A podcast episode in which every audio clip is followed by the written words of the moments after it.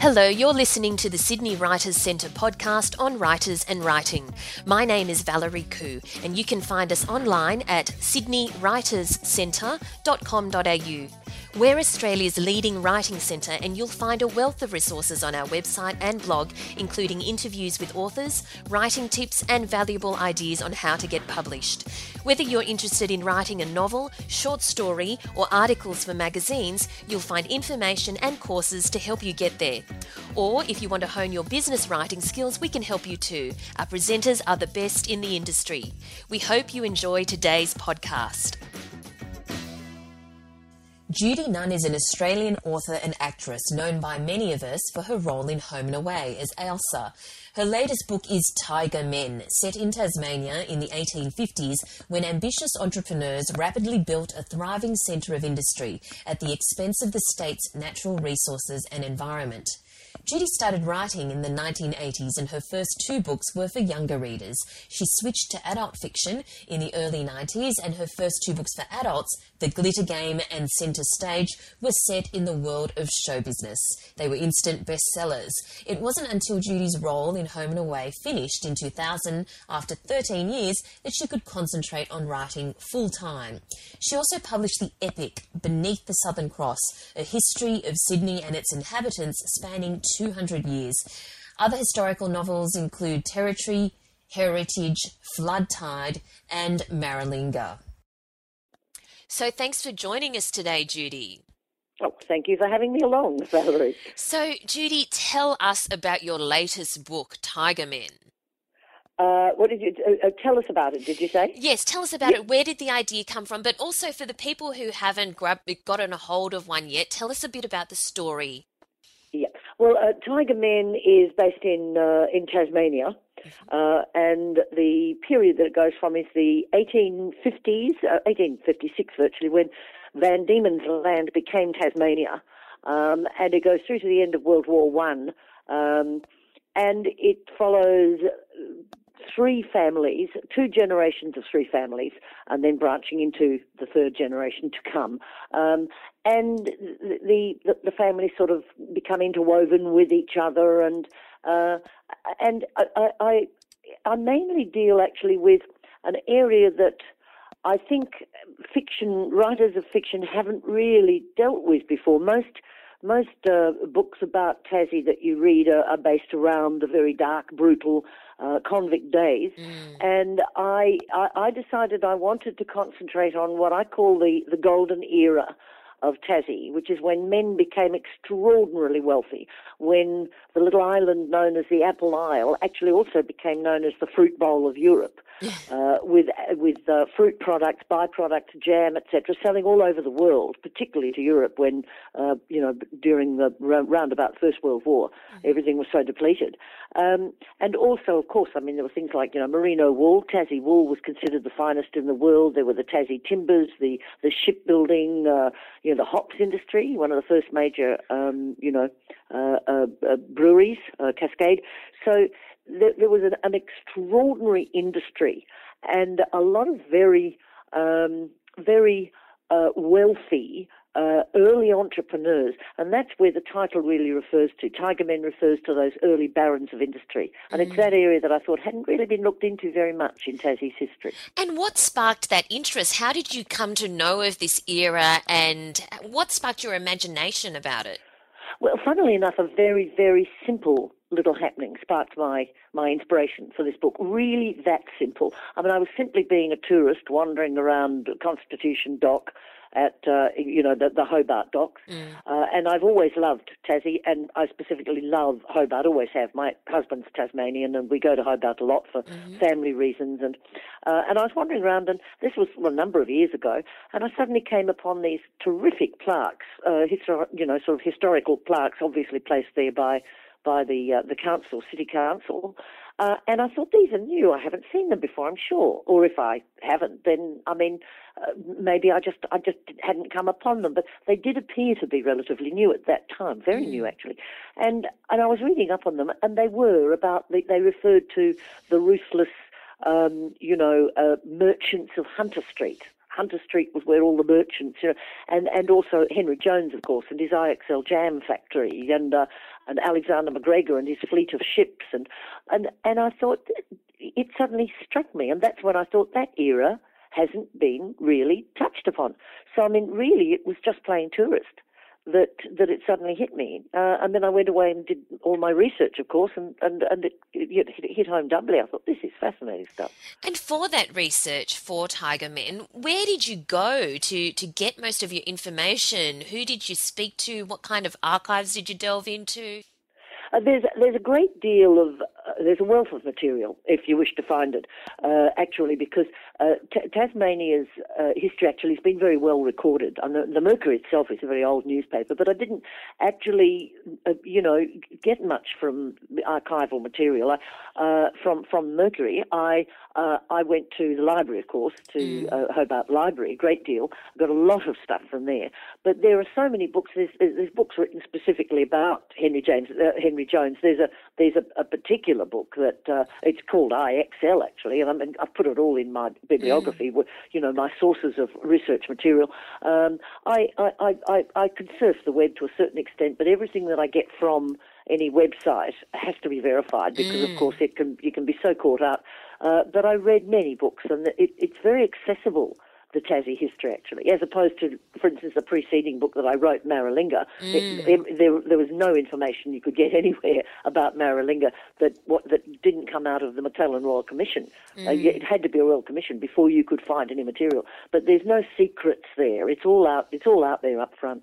So with your books, they're often a sense of place is really prevalent in your books. And you've made reference to Maralinga. You've had books set in the top end, in the Pacific.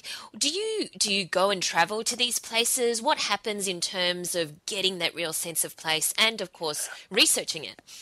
Yes, I always go to where my book is centred, most certainly.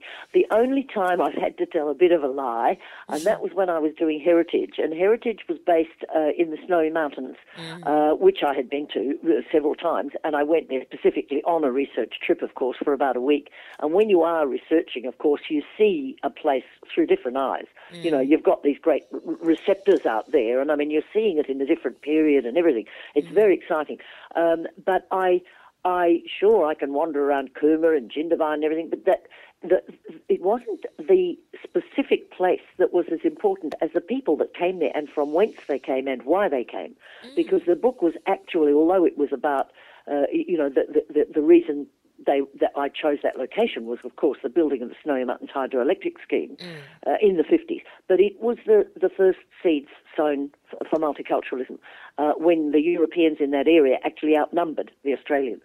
So it was a fascinating time. But I wanted to explore where all these people came from and what had happened to them during the war or just post-war, So I deliberately chose some places that I'd been to, like I'd been to Germany and the Italian Alps and all of this. But I hadn't done, for reasons, of the narrative, I had to go to, I wanted to go to Buenos Aires. And I've never been to South America per se, let alone Argentina. And I was actually on location with my husband, who was making a beer commercial. He's an actor-author like me, and Bruce was filming this beer commercial that was being shot outside of Alice Springs. And I was there with him in Alice Springs, and I'm sitting there looking out over the Todd River and the Red River Gums and the McDonnell Ranges and all this extraordinary Centralian, backdrop. And I'm looking across that dried bed riverbed, and I'm actually in the Tango Halls of Buenos Aires. And it's so funny. Every time I go to Alice Springs and I look at the dried Todd riverbed, I think of Buenos Aires. So I had to get that from books and from the net and everything, and that's the only place that... And the book wasn't set there, so I didn't feel... But there were two very important chapters that were set there. And all the other places, I've been to Jerusalem and all of this, but I hadn't been there, and it was so funny to actually be living there in my head and looking out over Alice Springs. Wow, and you managed to capture that on the page as well. And I love it. I love the sections. set in Argentina. You'd swear I really knew it. But that was a total cheat. It's the only time I've done it. So, well, no one will ever know until now. Oh, I just broadcast it to the world now. Okay, so what do you almost use your books as an excuse to go to some of these places, or how do you determine some of the places and some of the destinations, or does the plot, in fact, or the characters, in fact, determine where those will be? It's a terrifically loaded question, that one, actually, because it's. I mean, I might use, for instance, the excuse of travel as a reason for research when I'm actually not plotting anything, but I'm going to say, well, I'm on a research trip now, not just so that I can claim a certain amount of it in tax, which which is helpful, but indeed everywhere I travel it is going to be fed into that computerized part of the brain that says, wow, I could use this. It may not be for a major plot in a story, but yes, this is where a character could come from. This is the background of a character. Do you know what I mean? Mm. So always when I travel, it's sort of,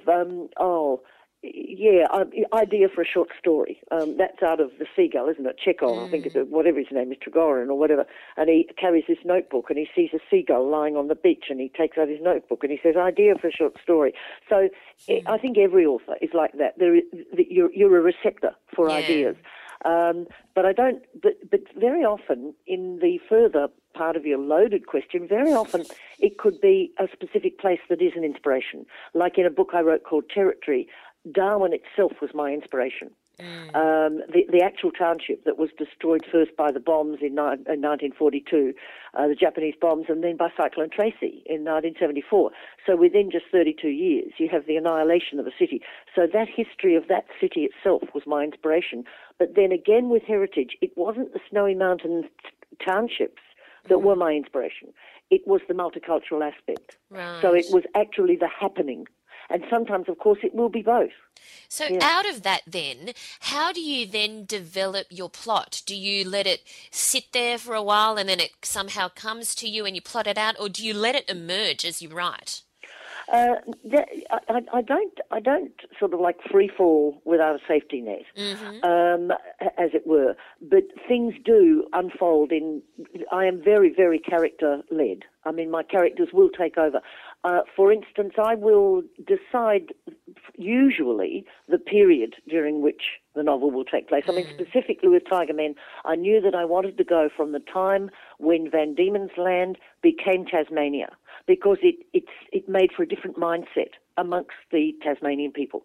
It made them think, right, now we will put the convict stain behind us. We will move on. We are now, I mean, of course, they were still the people that they were, but it bred, they started thinking along different levels. And I wanted to go to the end of World War I. So I knew.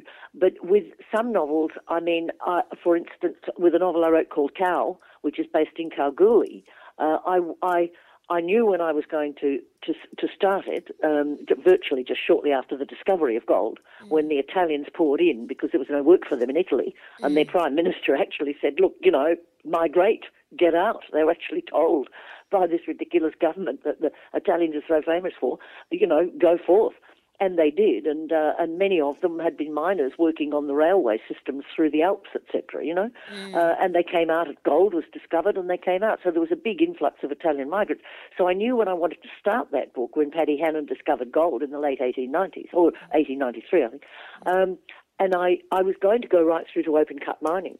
And then I stopped about two generations short. I got to the end of World War I again, and I thought, no, when the diggers came home from the war, and the Italians had their jobs, there were these race riots in Kalgoorlie.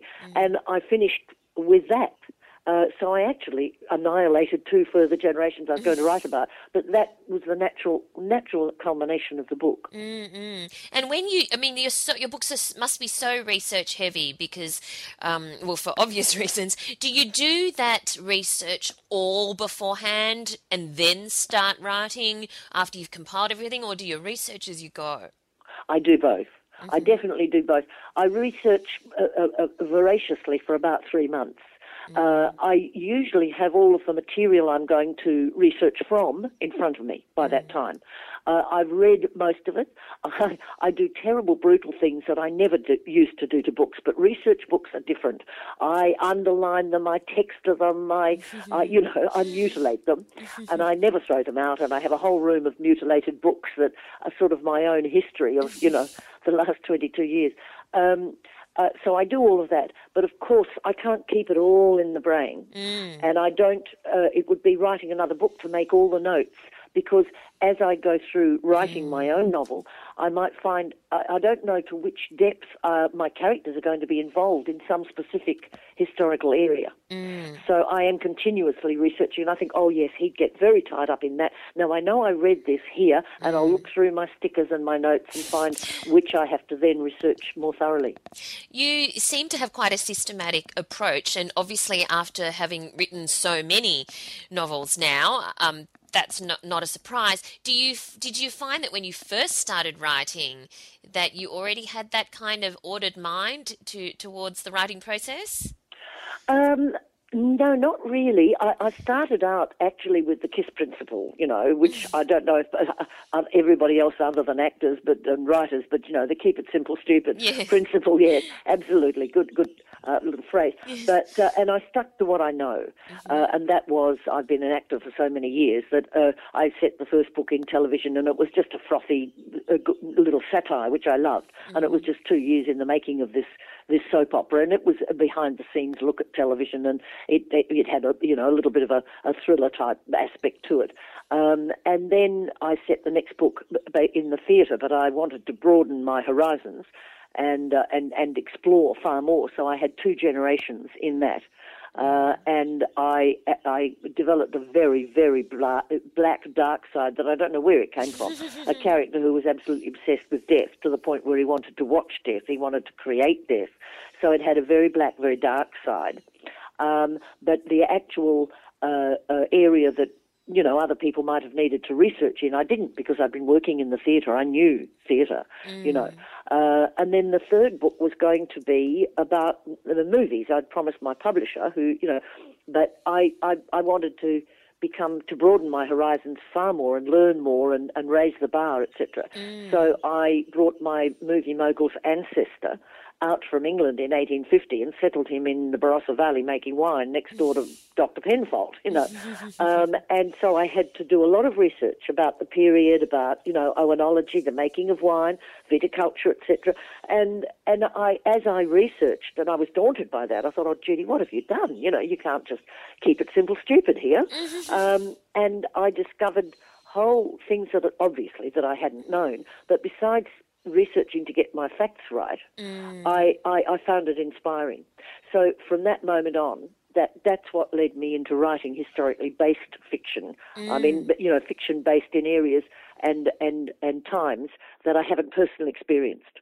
And that makes for a lot more hard work, but it's also very, very inspiring. And it's also it's a lot of hard work because you do have to get the facts right. But also when you read, and I assume when you write historical fiction, these characters become history. These characters become real. Yes.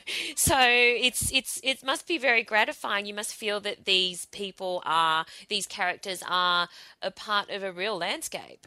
Yes, absolutely. And I tell you what makes that particular aspect can become really harrowing, actually, when you're dealing with really harrowing historical facts. And, I mean, this is the third book, actually, where I have, or the story has by necessity, taken me to World War I. And I don't, under no circumstances do I ever pretend to be an historian at all. I write works of fiction. But when you're going to write about things like, a theatre of war, and particularly a war like the war to end all wars, unquote, you have to get your facts right. And you can't just take a shortcut and say, so it's very harrowing. I find it immensely harrowing. And, of course, I am taking my fictional characters and I am placing them in these real situations. And they are living through these horrific circumstances. Some of them are going to die. Some of them are going to be severely mutilated, wounded. And it's very harrowing because I have grown to know these people. But it's doubly harrowing because although they are fictional people, this is what was really happening and what was really going on. So it's quite a devastating experience to go through, actually. When did you first become interested in writing? Is that something that you liked from when you were a child, or did you discover this later in life while you were acting? No, I wanted to be both. I'm one of those very lucky people who knew exactly what they wanted to be when they were 9 going on 10. Right. When I was 9, I was going to be a writer, and I was writing my first book and everything like that. And then I was 10. I changed my mind. I thought, no, I think I'll be an actor. But I always, exactly. And I always wanted to do both. So, I'm very, very lucky. How did you hone your writing skills when you first started out? Well, you see, it's a fairly natural progression for actors who've been acting for a very long time. And I did actually, my first professional acting job was when I was 12. Mm-hmm. So that, I mean, by the time I was, a teenager, I was pretty much, experienced as an actor. And I think when you've been acting for as long as I had, sort of like come my 30s, it's a fairly natural progression to go into script writing. So I started writing scripts I was writing some radio comedy scripts. I wrote a bit I wrote when I was in England, in my 20s actually, I was writing a bit of review for the repertory companies that I was working with, that sort of thing. And then I was writing I wrote for a couple of soaps. At one stage, in the early days of Neighbours, I wrote a few, number of episodes for Neighbours, and then another soap called Possession I wrote on for about a year. So that I was actually, by the time I came to turn my hand to narrative, a lot of the skills were already there. Construction, you learn a lot actually about construction when you're, writing for soaps. Funnily enough, I mean, there are a lot of parameters and placed around, the soap writers have very, very gymnastic minds they have to have. I'm glad I didn't stay too long writing in that genre, though, because there is a superficiality to it, of course. But you learn a few tricks. And then, of course, always as an actor, you're working with dialogue and characters. So, I think by the time I got into narrative, I was, pretty au fait with the various requirements of writing. So even though now you're a household name in terms of being an author and your books are constantly bestsellers, and you've been around for a long time as a writer, did you find when you first made that transition that you had any resistance? Because people probably didn't understand that logical progression of your writing skills. Oh yes, and we do live. Look, this is no complaint at all. It is simply an observation and a comment. We still do live in a tall poppy country. I mean, we're not like the Americans where we say, "Oh my God, look, good on you, buddy, you did it." You did it all. We do say, "Oh, don't get too big for your boots, mister." Let's just cut you down to size. We still do have that. In our nature, I think it goes right back to our convict days and our don't. And all of that. Don't. I thumb my nose at authority. I think there's still a lot of that in us. But in any event, I don't think it was. I was really allowed to be too successful with two hats to start with. So that being sort of a bit of a household, face from soaps and from series and things, it was sort of. First off, the first few books I was, that soap actor who writes. You know what I mean? Let's not take her seriously. And now, of course, I mean, my books they do very well, and I do get some good notice and respect coming my way. That I think it's sort of like, we better not cast her. She just writes. No, actually, that honestly I say as a joke because there are very few parts that are thin on the ground for actors of my age, particularly of the female variety. But yeah, there is this Aussie thing that don't be too good at too many things. You also have written books for young adults. Now, is that a very different process? Do you find it the same process? Do you have to get into a different mindset? It's interesting writing for the what they call the younger adult reader. Yes, it's from, 8 to 12-year-olds or something, because they're very mature at that age. I don't write children's books, novels anymore. I love doing them. Mm.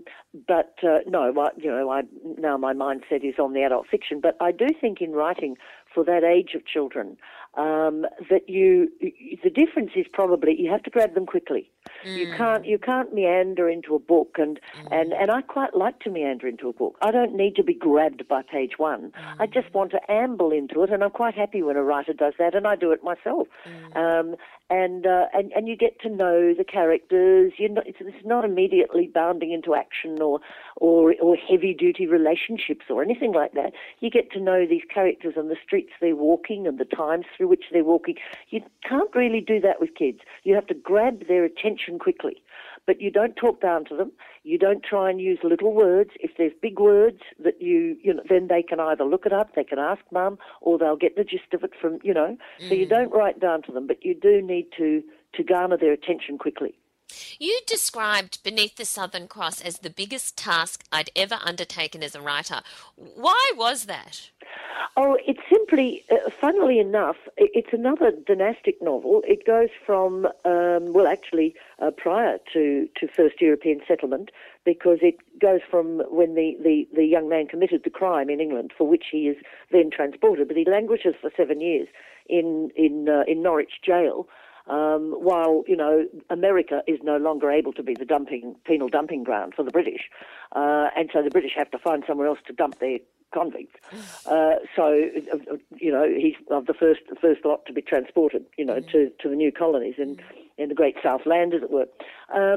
So it goes from that period right through to the year 2000. Now, that's 7 generations of a family, which is a big ask. Yeah. But funnily enough, I found the generational thing going through the 7 generations of one family, I found that easier than in Tiger Men, for instance. Mm. There are 3 families. It's only 2 generations, and then the 3rd generation just being created at the end of the book. Mm. It's only 2 generations, but of 3 families. So you've got 3 families that you need to go through these 2 generations. And then at the end of that, you have these young men who go off to World War I and bond together. So that was far more complex indeed. But with Beneath the Southern Cross, I found the generational thing not as difficult, because it all emanates from one family. Right. But to go through that period of our history, it's not what you put in, it's what you leave out. You can't cover everything. Mm. So indeed, one of the effective things, methods, techniques I used, which I felt rather pleased. I can see the holes in all of my books, honestly. There are holes you can find in every which one. And the day I ever thought one was spot on and I'd perfected it was the day I should give up, obviously. But one thing I am pleased with in Beneath the Southern Cross was I jumped from, and I had all these young people created you were interested in them as young boys, as young girls, during World War One, and then at the end of World War One, I went. That was the war to end all wars, as they said, and then suddenly I jumped 20 years, and you have the beginning of World War II, and these same young people that you were interested in as kids are suddenly soldiers, and they're going off to fight in another war, and the women are saying goodbye to their husbands when they'd said goodbye to their fathers. And do you know what I mean? Mm. And so I was able to jump 20 years with the absolute ghastliness of, people losing another generation. When you create those dynasties, and in fact just any of your characters, do you fully form them like I assume that you might as an actor when you were thinking about the different characters that either you're playing and that you're playing with? Do you fully form them before you start writing, or again do you let them emerge? I definitely let them emerge. Yeah, definitely. I know that each character that I write, if basically, look, I say to simplify things, you're going to have a good guy. Say in Tiger Men, for instance, you have an idealist, an American, Jefferson Brinsley Powell, a good man, a really good man. Then you have, frankly, a really bad man, a bloke called Reginald Stanford, who is absolutely really bad. But what made him bad? I've got to find out what made him bad. Nobody is out and out evil. There is, you know, okay, well, you can name a few, I suppose, Pol Pot and Hitler, you know. But he's not a sociopath, but he does these terrible things. And I think, why? So I'm going to explore that man and find out why. Jefferson Powell is an idealist, but he's you know, he's not Jesus Christ. He's got, so he's actually rather naive and easily taken advantage of. And you could get cross with him and think, well, come on, get your blinkers off, take a look, be smart. You know, so I like to look at all the shades of grey that a character has. Right, that's interesting, because I would have assumed with your background that you might have done the opposite, but you discover them as you write. Yes. Yes, I do. Yeah, I mean, I don't embark upon them. I know that I'm going to discover them. Yes. I'm going to explore them. So it's not really that they lead me that completely by the nose. Yes. But I'm going to explore them, and suddenly something is going to happen to them. Something connection with another person, some event in their lives that is going to actually bring out. This happened very much with the Reginald character in Tiger Men. I suddenly a couple of times found myself feeling sorry for him when I didn't think I would, which is rather interesting. I don't think my readers will feel sorry for him, but I did. I said, I actually thought, yeah, I can understand that, yeah. You obviously know him a bit more intimately, maybe. Yes. Yeah. What are you working on now? Well, I'm out, you know, on tour with Tiger Men, yes. Which again is another career in itself. Actually, yes. The promotional stuff, which I find very exciting, because you're coming out of the long and lonely road of creation, and you're actually talking about it, and people are enthusing with you, which is very exciting. But it doesn't really give you time to sit down and write. But have you got something that's brewing in your head? I have the vaguest idea, and I won't know until I go on my research trip next January. I am thinking of, at this stage it will be Queensland, and I'll be going to a particular area in Queensland, and that will either result in, yes, this is it, and off I'll go on the research trip, or I'll think, no, I don't think this is for me, and I'll have to really rethink, and I don't want to have to do that. So I'm looking forward to the Queensland trip. Wonderful. And finally, what's your advice to people who haven't even written or haven't even gotten their first novel published yet? What's your advice to them on what they can do to improve their writing, but also to get published? Oh dear, getting published is always, it's a difficult question to answer. Don't present a publisher, for starters, with a whopping great manuscript. Present them with an opening chapter and a breakdown of the idea of the book and that sort of thing, something that will grab them. And, you know, also it is best to see if you can, and the attack would be the same trying to get a literary agent. It is best to go via a literary agent if you're going to directly to publishing houses. I don't know of any shortcuts. There's self-publishing, which I know nothing about. I've never self-published. But I think the idea is, don't give up. There are too many writers that have proven that, you know, rejections in the end of the scheme of things can amount to nothing. I mean, look at how many, I think, wasn't J.K. Rowling's, you know, and our own, Matt Riley. He was rejected so many times he ended up self-publishing, and look at him, you know, the most successful writer in Australia, really, as far as sales go, you know. So it's a sort of, you know, don't give up. And also to improve their writing? Read other writers. You can learn a lot from reading other writers. There are creative writing courses, of course, but I'd be very, I would want to be very wary about who was taking them. They'd have to be good ones. I mean, you know, but I know some people who have discovered great joy and great fulfillment through creative writing courses. But I would want to have the right tutor. But certainly read. Read good writers. It's an excellent way to go. Absolutely. Read, and write. Yes, absolutely. And on that note, thank you very much for your time today, Judy. Oh, thank you, Valerie. It was fun. You've been listening to the Sydney Writers Centre podcast on writers and writing. My name's Valerie Koo. You can find us online, including details about our courses, seminars and online learning, as well as information on our regular competitions where you can win books, movie tickets and literary experiences at www.sydneywriterscentre.com.au, or visit me on my personal website www.valeriekoo.com. That's Valerie Koo, Khoo.com. Thank you for listening.